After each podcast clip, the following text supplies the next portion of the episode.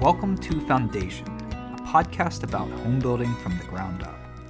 Buying a house can feel very overwhelming, and building a house can be even more challenging. But we're here to help. Throughout this series, we'll be interviewing realtors, builders, developers, lenders, and anyone else involved in the home building process.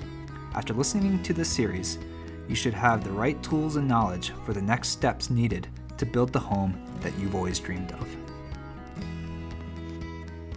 Today, we have with us Tom Budarak. Tom is a former banker in the Missoula area and has been a Ranch Club resident since 2005. Tom is well versed in lending and is going to help us navigate the lending process. In this episode, we'll cover the different types of loans out there, what a pre approval process looks like, and what life on the Ranch Club means to Tom. And we're here with Tom Budarak. Uh, Tom, uh, what's your affiliation with the Ranch Club? Well, a couple of things. Uh, I'm a retired banker, and uh, the project was started in uh, 2003. Uh, my wife and I sold our home in Linda Vista in 2005 and decided to build. So we found a lot at the Ranch Club and built a new home and moved into it in 2006. And then in 07, uh, while at the bank, some folks came in and wanted to acquire the whole project or the remaining project. So I helped put the financing together for it. So I've been at it a, quite a long time. So you were one of the first people, one of the first few people to build at the Ranch Club? Uh, yeah, I'd say so. We uh, we were, I think the townhomes were built, and there's about 30 of those. So uh, I'm on lot 24, I believe, and uh, um, so we were one of the first. Yeah. So you were still banking when you uh, when you decided to build. Oh yes. Mm-hmm.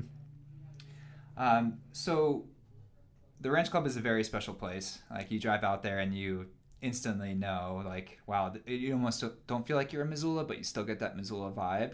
Right. Um, what were some of the things that you liked about the Ranch Club compared to Linda Vista or you know Target Range or other areas around sure. Missoula? Well, the the main thing is um, I'm a golfer for oh, one thing. Big. Always kind of wanted to live on a golf course. And the way my home is situated, I have pretty much an unobstructed view down over the hill uh, to this pastoral setting of some horses grazing and nobody's ever going to build in front of me. So, uh, and I love the demographic. Uh, uh, my wife and I are grandparents, and uh, our little grandson is nine now. And it seems like the demographic out there is 35 ish to 45 ish with kids, and their parents followed them here.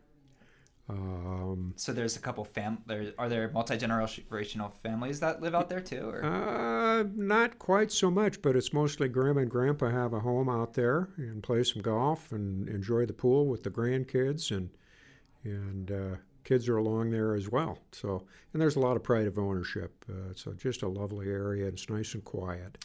Yeah, I drove out there a few days ago and noticed a lot of people just out walking together, you know, friends walking together. Everyone's out in their garden yeah. this time of year. Um, I yeah. couldn't believe how many people uh, take pride in their their gardening out there. Oh, it's uh, it's incredible in that regard, and uh, there is a, a lot of pride of ownership that shows, and uh, um, it's just a great place to live, and uh, and it's really quite close in when you think about it.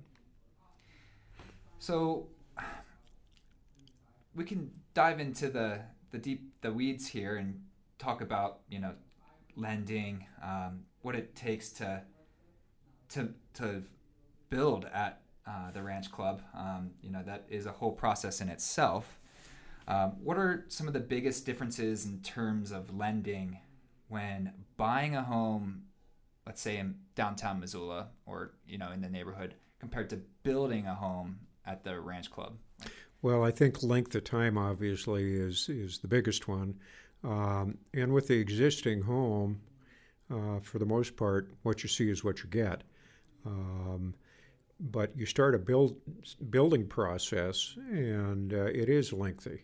Mm-hmm. First, you got to find the lot, then you got to find a plan you like and a builder who will build it for you go through all the permitting process. Uh, the builder typically does. And along the way, you've got to figure out how to finance it. Um, and there's a number of ways to do that. But it's a much more complicated, it's gratifying because of all the decisions you have to make along the way. Uh, and there are many, many of them. Yeah. And you feel like you're, you almost have to have your hand in every decision or do you feel confident ever like leaving some like decisions up to let's say the builder um, i guess that's all personal preference really some of it's preference for sure um, uh, the builders are, are competent um, and you can feel good about about them and the inspection process uh, from the city and from the lender um, but the decisions i guess i'm referring to the myriad of personal choice items. Right. Everything from color schemes to picking out cabinets and flooring and plumbing fixtures and electrical fixtures. Uh, and you have to shop for all that stuff. Yeah, those tiny, minute details that, you know, when you already buy an existing home, you're not really thinking about what types of plugs there are. But when you're building a house, that is within your decision making. right. You'll have what the builder will give you a budget, and then he'll suggest a couple of retailers to go and look at what they have. Um, and just for example, if you go to a lighting store, um, you have a budget, but my gosh, there's so many different lighting fixtures. Yeah. so there are a few different types of homes. Let's say I you know find a house that I want to build or a pre-built house already out there. Uh, can you cover the types of loans, the the different types of loans that are available to people that are interested in buying a home? Sure. Um, excuse me. The existing home is is the easier one because it takes less time, um, and there's really two different types of of loans. 20% down payment conventional loan or less than 20% typically uh, is what we call an insured loan and they can be insured by a private insurer with as little as 5% down uh, by the federal housing administration fha 3% down and uh, by the veterans administration zero down wow zero percent down that's pretty that's that's a great benefit to VA. Yeah. Um, but you know that just means that they're going to be paying that insurance quite a bit longer, right? Um, the insurance you do pay quite a bit longer. Um, as I recall, with a conventional, once you get your loan down, principal paid down, I think you can petition to drop the insurance. Oh, okay. You cannot with VA or FHA. Gotcha. VA does pay the premium for you. Wow. Uh, FHA, you continue to pay the premium. So twenty percent down. Let's say a house is five hundred thousand dollars. That's a hundred thousand. Around a hundred thousand dollars cash you need to show up with. Yes. And that is, that's that's a big ask for a lot of families out there. Yep. Um, so what if you can only afford, you know, something like 10% down at that point. Um, that would be an insured loan. That would be an anything loan. less than 20%, you're going to have to get private mortgage insurance. That's that's But that's available. Yeah. And it sounds like that's a pretty common thing. Yeah. Yeah. yeah. So, what is the uh, pre-approval process? Pre-approval uh, is very helpful to everybody involved. Um, what that means is you go and see the lender first of all. Oh, okay. The realtor probably is going to direct you to see the bank or mortgage lender of your choice. And is this before you even before you've even looked at anything? Okay. So what it does, it helps narrow the scope for one thing. Uh, the lender is going to sit down and look at some basic income qualifications. They're not going to verify uh, many things, but they might uh, look at your credit, um, talk to you in generalities, and then they're going to help you determine what you can afford. Right. And that helps the realtor too, because if you can only afford $300,000 home, they don't want to be showing you $700,000 homes. It's a waste of everybody's time. Um, so that's what pre approval is all about. And I think the flip side of that is if you have been pre approved, whether it's for construction, whether it's for buying a lot, or whether it's for buying an existing home, I think it gives you a little leg up on the competition. Oh, interesting. Um, who's trying to buy that same property? You walk in and show the seller, here, I got this letter from my bank, and you know this should be a smooth, smooth sailing. So, do you recommend getting pre-approved if you want to build your own home? I think that's helpful as well, um, because the the building process again is pretty complicated. Yeah. It's rewarding as all get out. You get to put your own signature on things, everything from your landscaping plan uh, to the exterior look of the house and all the colors and so forth. Um, but pre-approval might help you acquire the lot from the developer. Um, might also help you with the builder who's going to feel more comfortable uh, knowing that that uh, you're already approved for the loan, and uh, and so on. Now, if let's say you're pre-approved for three hundred thousand dollars, and you wanted to, you know, you got to building your home, and quickly you realize that this is going to be far over what you were pre-approved for. Um, yes. Where where is the stopgap? Like where does you know if the builder's like that's going to be too much, or um, maybe your lender is you can't afford 1,800 square feet. You can only afford 1,400 square right. feet. Right. Um, well, you may have to find a different lot. Oh, okay. Because many subdivisions have minimum square footage size requirements and uh, garage sizes and so on that that cost uh, you know can't be cut. Yeah. So if you if you are only qualified for a loan of 300 and you've got uh, 100 to put in the deal, that sounds pretty good. Yeah. Um, but if your home comes in and costs, you know, five or six hundred thousand, uh, it doesn't work.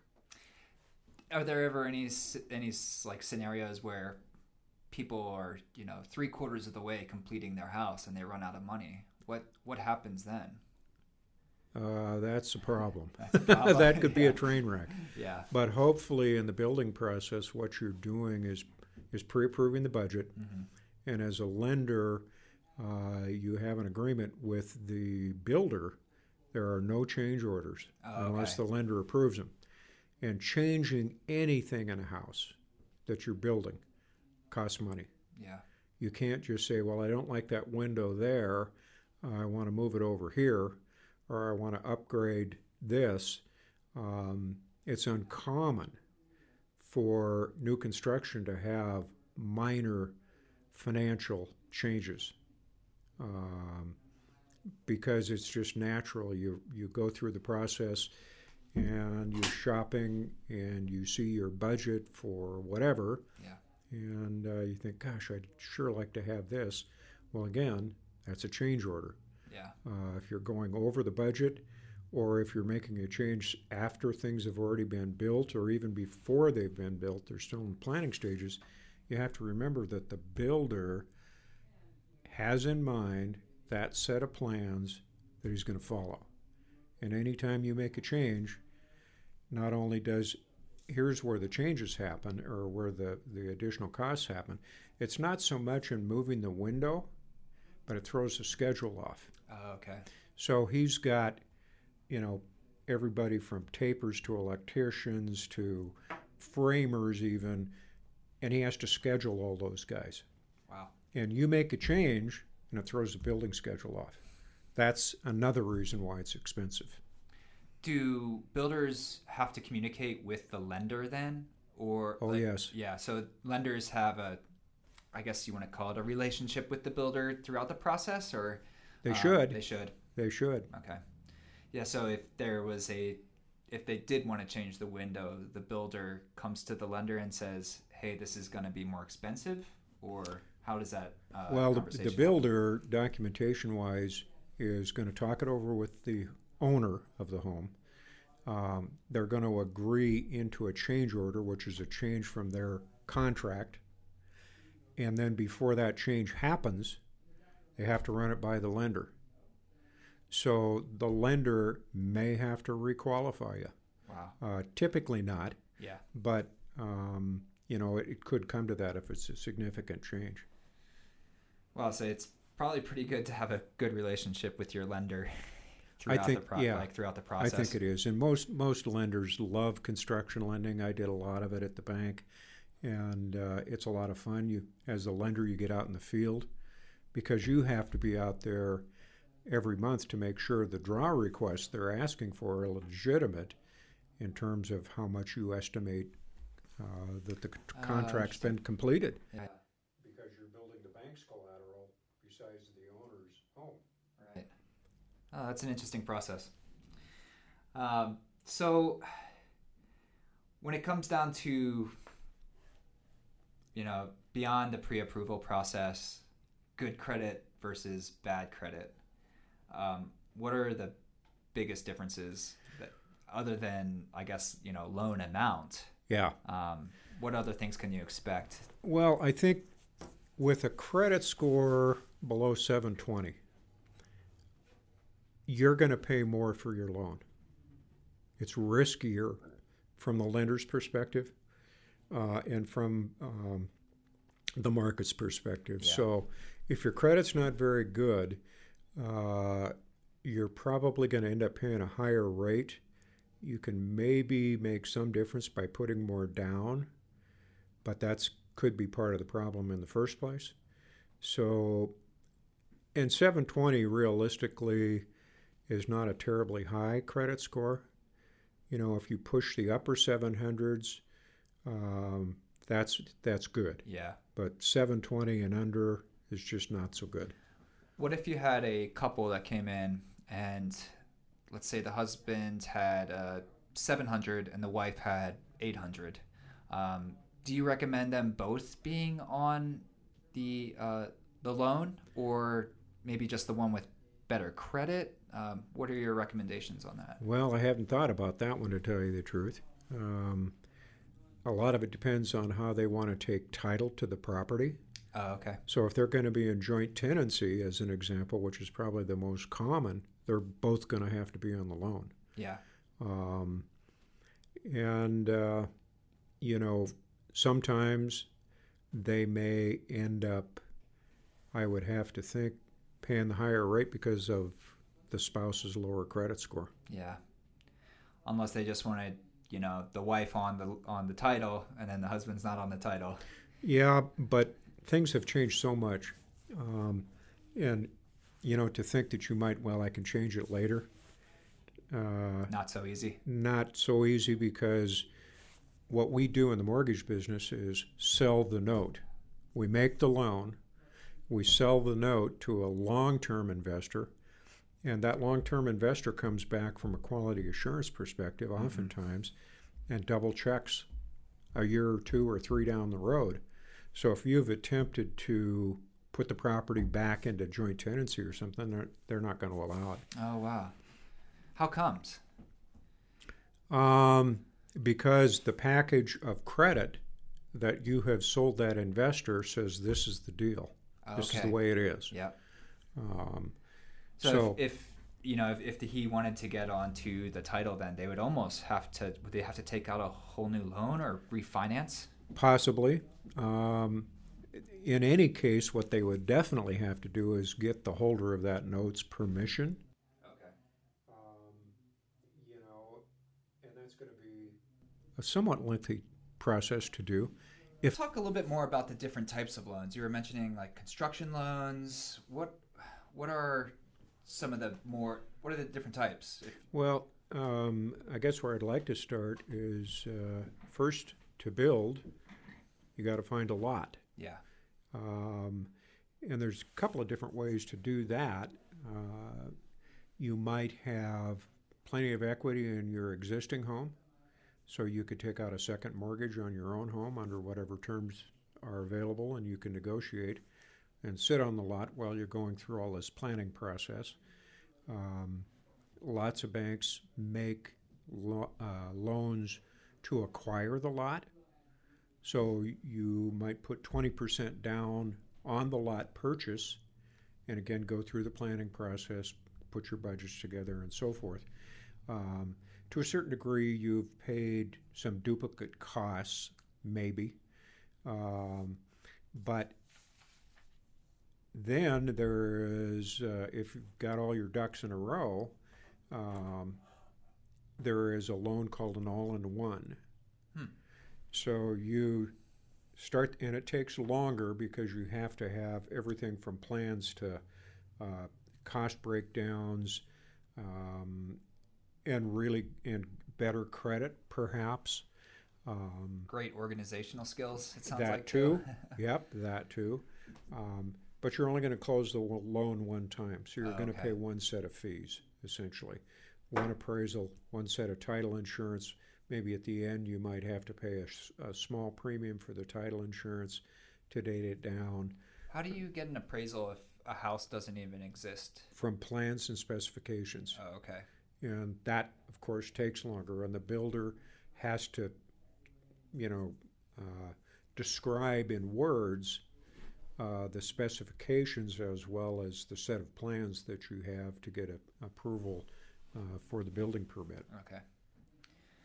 Um, if I, you know, it seems like some people buy lots out there and they don't necessarily build right away. Uh, is that a pretty common practice, or do you know, do people just buy a lot and then wait until they have enough money to build a home? Um, is which how comes people? I think I think there's a little bit of both. Um, you might buy a lot with a home equity loan, for example, uh, mortgage, put a second mortgage on your house and buy a lot, and uh, you know you want to take your time. If you want to do the purchase money loan for the lot, twenty percent down on the lot, the lot's the collateral. okay. Um, typically, there has to be a very strong intent to build at some point. That loan is going to have a balloon payment in it five, six years down the road, but you have to convince the lender that you are, in fact, going to build. It's just going to take you a while to get things together. What's a balloon payment? That's going to force you to refinance to Oh, pay okay. off that note. Okay. So that's kind of the bank pushing you to to build quicker or, you know, take out a bigger loan. Well, I think the intention again is to make sure that you you're not buying this lot to speculate on its value. Oh, okay. Okay, Gotcha. you you really truly intend to build. yeah. Uh, you just haven't put all the pieces together. Maybe you haven't got a plan. Uh, at this point, you don't know any builders. You know, you're a long ways uh, down the process. Do to- lenders try to avoid selling lots that people don't intend to build on? I would say so, yeah. Yeah. Unless they've got existing equity, they they might rather have um for collateral the equity in your existing home, because really the um, the lot, you know, can change value over time. You hope it doesn't go down in value, but that's subject to the whims of the market. Um, and in tough times, lots are hard to sell. hmm Um, right now, lots are a premium just because there aren't very many of them. Yeah. Um, there's only about three places in town you could actually find lots in a subdivision, Yeah. and that's Linda Vista, Canyon River out east of town on the golf course, and then uh, the Ranch Club. And there's really not very many other uh, choices. There's some smaller ones and some older subdivisions that have a few lots left, but It's interesting how that is, you know, lots like that are so uh, hard to come by in Missoula because you go to, I grew up in Pennsylvania and I grew up in a subdivision.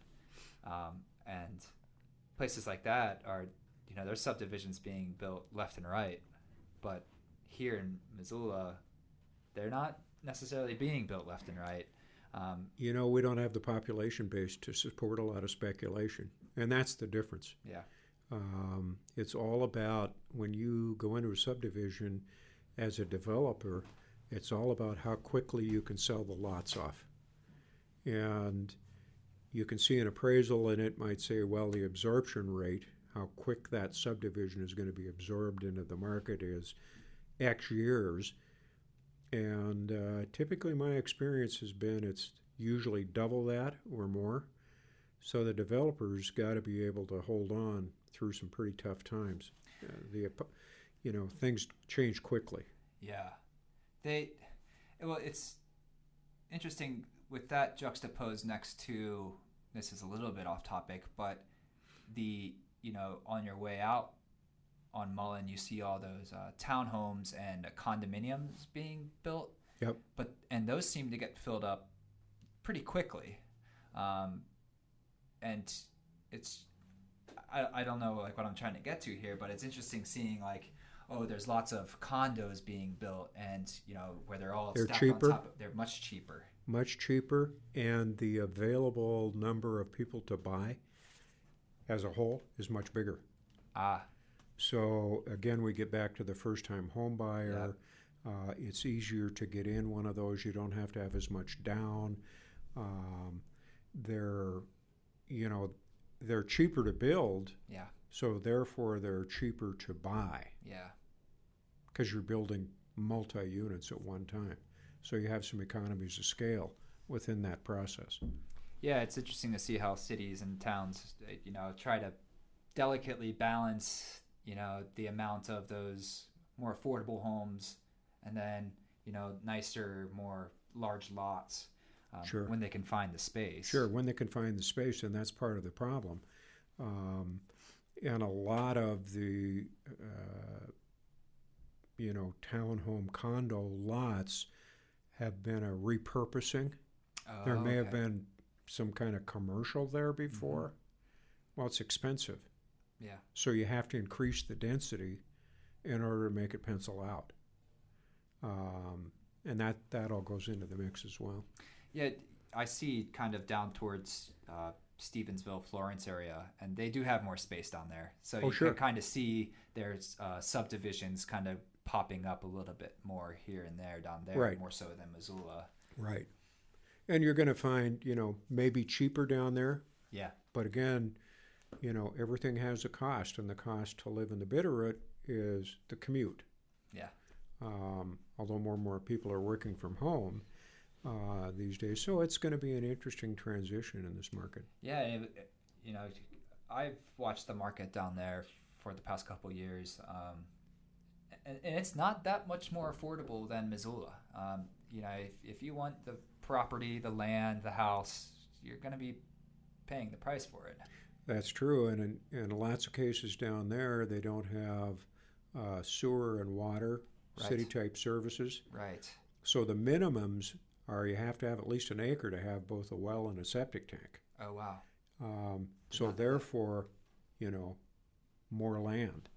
Um, And then you have to get it developed. It sounds like then too, or you know, you have to get that septic tank. You need the electric lines ran to the house. You know, Right. And that right, and, that's all part of the planning process too, and the approval process.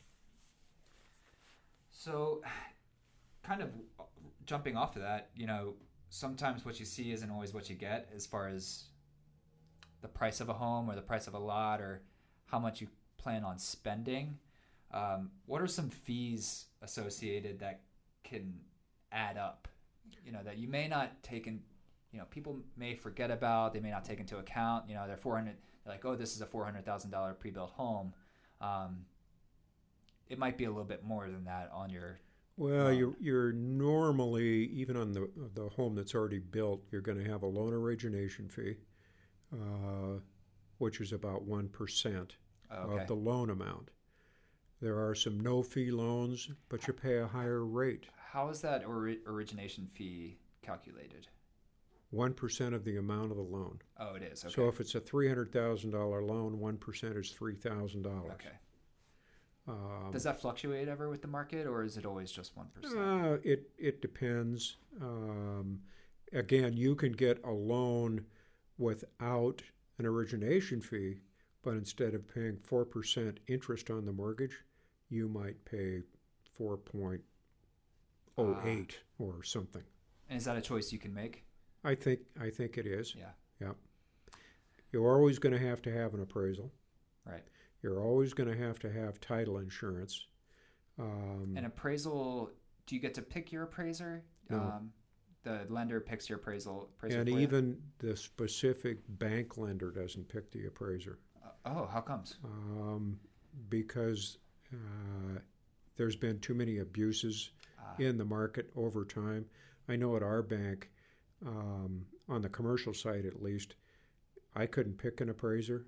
I would have to call my home office, and they would send out requests for for bids Oh. uh, to several different area appraisers, and they would pick the appraiser.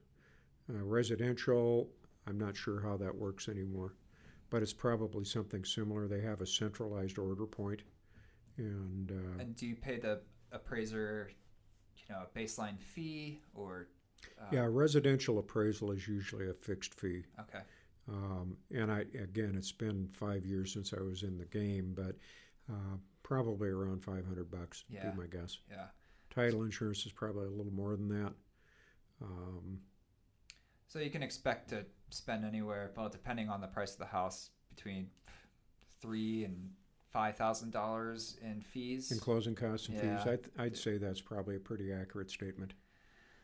Yeah, it's interesting that you brought up how you know your bank can't even select your appraiser for you um, because my wife and I are currently um, in the process of refinancing, Uh-huh. and we need our house to get appraised Sure. at a certain amount in order for us to get uh, the new interest rate. Mm-hmm. and we're fingers crossed that the appraiser appraises it at the required minimum. And we're like, well, maybe we can just, you know, be like, here's a case of beer. Can, can, you, can you get us to 200? See, and that's the problem. yeah. Everybody's supposed to be beyond being approachable in that regard. Yeah. And there's been plenty of abuses Yeah. uh, over the years. Do lenders prefer to lend to community members over out of state people? You mean, well, typically uh, it's going to be cheaper and most cost effective for an owner occupied home. So if someone is moving from out of state and intends to occupy the home, they're moving to Missoula, Mm-hmm. sure, they're going to get financed. Yeah. No course. problem. Yeah. Same process, you know, that that you want to build or buy a house at the ranch club versus somebody from out of state moving here. We're going to go through the same approval process for both of you. Run credit, verify income and assets, verify the collateral, okay, the the title to the collateral. So the process is really no different. Which brings me to cash bidding for a house. Um, we often hear about that in Missoula. That Yep. People come to the table with cash in hand, and the house sells for over what it was listed because people want to pay cash. How does that happen? Supply and demand. Yeah. You know, and uh, and it can get out of whack pretty easily. Which throws off the whole housing market, then, correct? Well, it does, and what it what it forces uh, happening, you have uh, a buy-sell agreement on the property, and somebody pays more than that for the property, outbids uh, another person. That's cash out of out of the uh, new buyer's pocket. It's not going to get financed by the lender. All right, so the Ranch Club has a great homeowners association. Yes. Do those costs get included into your mortgage? No. No. Uh, they're not, it, unless you buy a townhome out there. Um, and let's talk about that for a minute. Yeah. The single family detached home has a homeowners association. Um, and typically all it does is take care of parks, maintain them, um, perhaps build them in the first place, um, you know, remove the snow from the sidewalks, and that's about it. So my uh, homeowners dues at the ranch club, I think, are a little over three hundred dollars per year. and that maintains a two and a half acre park. Oh wow. Um, When you say park, is that like a playground or is that like just green area at this point, and it's up to the homeowners if they want to uh, develop, you know, play area for kids or uh, playground equipment or something like Oh, okay. that. They could uh, build that into their budget. do they, our- does it shovel? Do they plow your driveway or no? no, No. they No- only no they're gonna they're gonna shovel the sidewalk in accordance with the city regs Ah. in front of the park. Okay. Okay, Okay. So they're just like a homeowner in that regard. Gotcha. Now, the townhomes or condos, condo is a different form of ownership, but at the ranch club they are townhomes. There is a townhome association, but to maintain uh, the homogeneity of the project, you pay dues, which might be a couple hundred a month. That handles everything outside Oh wow. of, of the townhome Wow. if if the duplex building, the two unit building needs a new roof, the Really? condo association pays for it Even if you're the townhome. homeowner. because the homeowner is paying dues and the dues are several hundred a month, Wow. which seems like a lot, Yeah. but over time in my single family home, I'm going to have to repaint, I'm going to have to re-roof, I may have to change a furnace. I'm certainly going to have to buy a new hot water heater. Um, But so that stuff is like hot water heater and furnace. That's That's inside, so that's the homeowner's responsibility. Okay. But anything outside, from paint to landscaping to trimming the bushes to roofing, um, Siding as well. siding, all of that, those sorts of things are all the same, and they're all covered by those monthly dues. Wow. And that's a lot of, you know, depending on what your physical time is worth. Um, you know, some of the weekends you're just like, I do not want to get out in the garden. I Right, just don't want to do it. right. And paying someone to do it for you. Well, that's exactly right.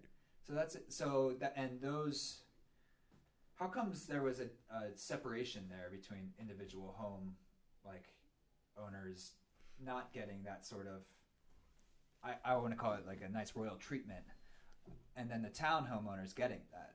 Well, a lot of individual homeowners out there uh, at the ranch club don't like to mow their lawn either. Yeah. So what's- there's lawn services that will come out and mow your lawn for you. Okay.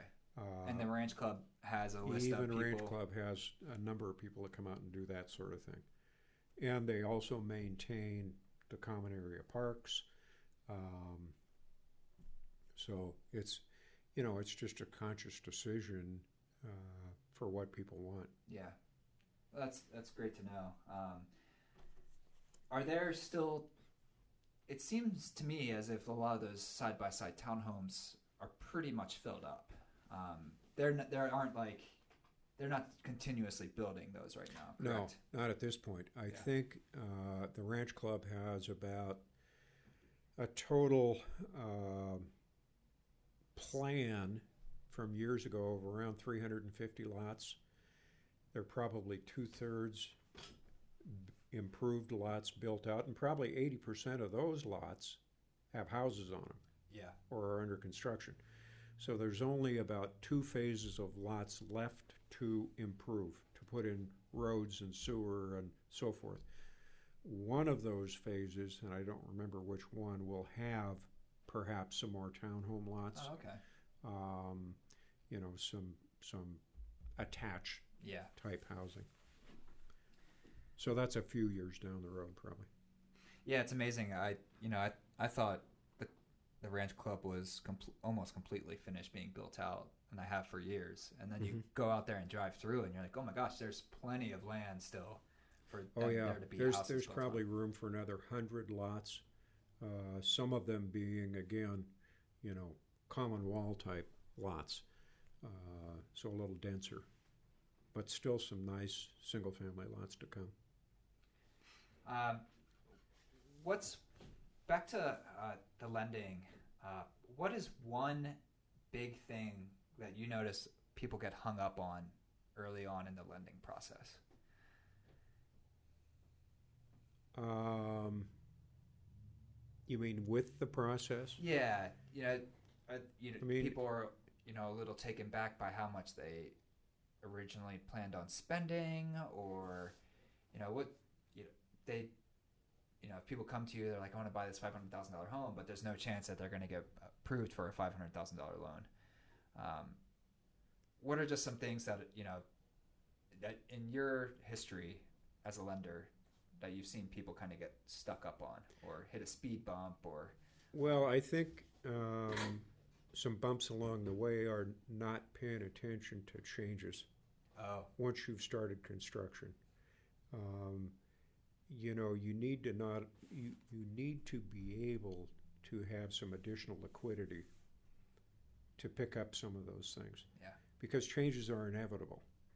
Um, I had been in the construction lending business off and on for close to 40 years. When we built our home, we had a very reputable contractor.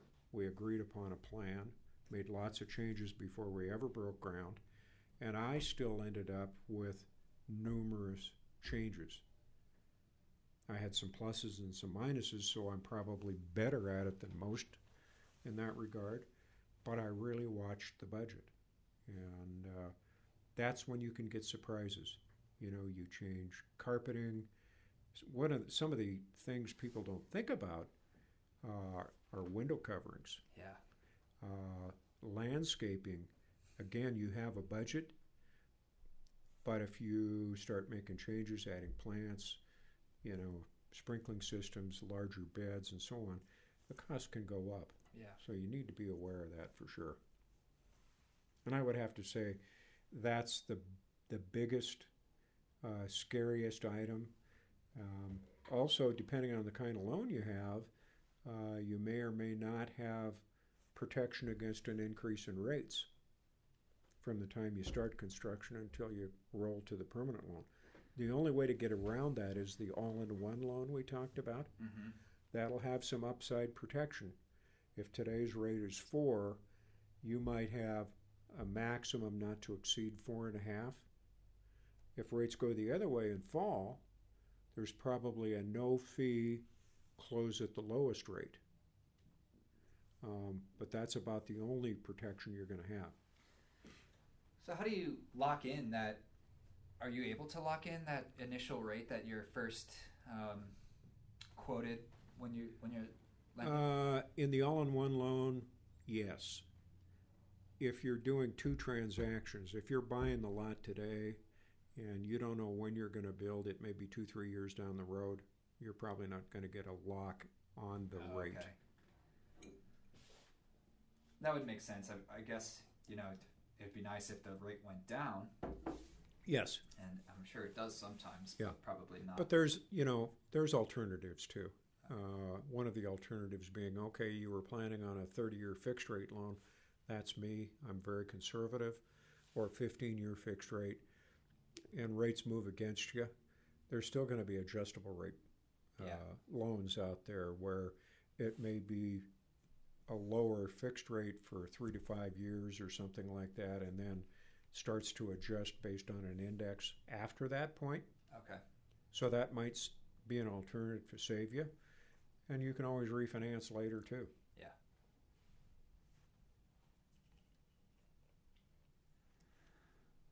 Um, and one last question. You've answered all my questions diligently so far Oh. today. Thank you so much. Great. Um, one question we've been asking all of our uh, interviewees is, uh, and it's kind of what I've asked you already about the common mistakes that you see when people are building a house. But uh, what's one question that I haven't asked that you wish potential home buyers or home builders would ask you As a lender, as a lender? um, that's a that's a good one. You know, I think I think just an awareness and sitting down and building the camaraderie, because it's a team effort. Yeah, definitely is. Um, and the team has to bring the project in on time and on budget. So if we're all pulling towards the same end um, and understand that going in, I think you have a better chance of that happening and you have better rapport. Um, sometimes um, people are so busy you can't schedule that. It'd be nice nice to have a, one meeting around the table with everybody, Yeah. and that doesn't often happen in Yeah. reality with the builder, um, the lender, the borrower, and sometimes an architect. Yeah. you know, who has drawn the plans, unless you're just building a plan out of a book or a plan that the builder has built before. We, that's what we did. We didn't have an architect. Oh, really? Um, we knew the builder well enough. I'd been in town for 30 plus years, and uh, he showed me some plans, and I went, wow, that's exactly what we had in mind. So we were able to use his, his plan rack. should potential should lenders well lendees i guess i should say should lendees be scared of wasting your time and calling you too much as a lender I don't think so. No? I think we'd rather be informed if there's uh, a problem brewing or or there's questions that we can help. It's a terribly complicated process, and uh, everybody's life, particularly these days, has so much stress. Um, and let's you know let's take the stress out of it and let's try to make the process as, as enjoyable as possible and fun and it's exciting. Yeah. And again you get to put your own signature on on things and and uh, you're going to have that pride at the end of the day and friends are going to come over for a cocktail and go wow this is really cool.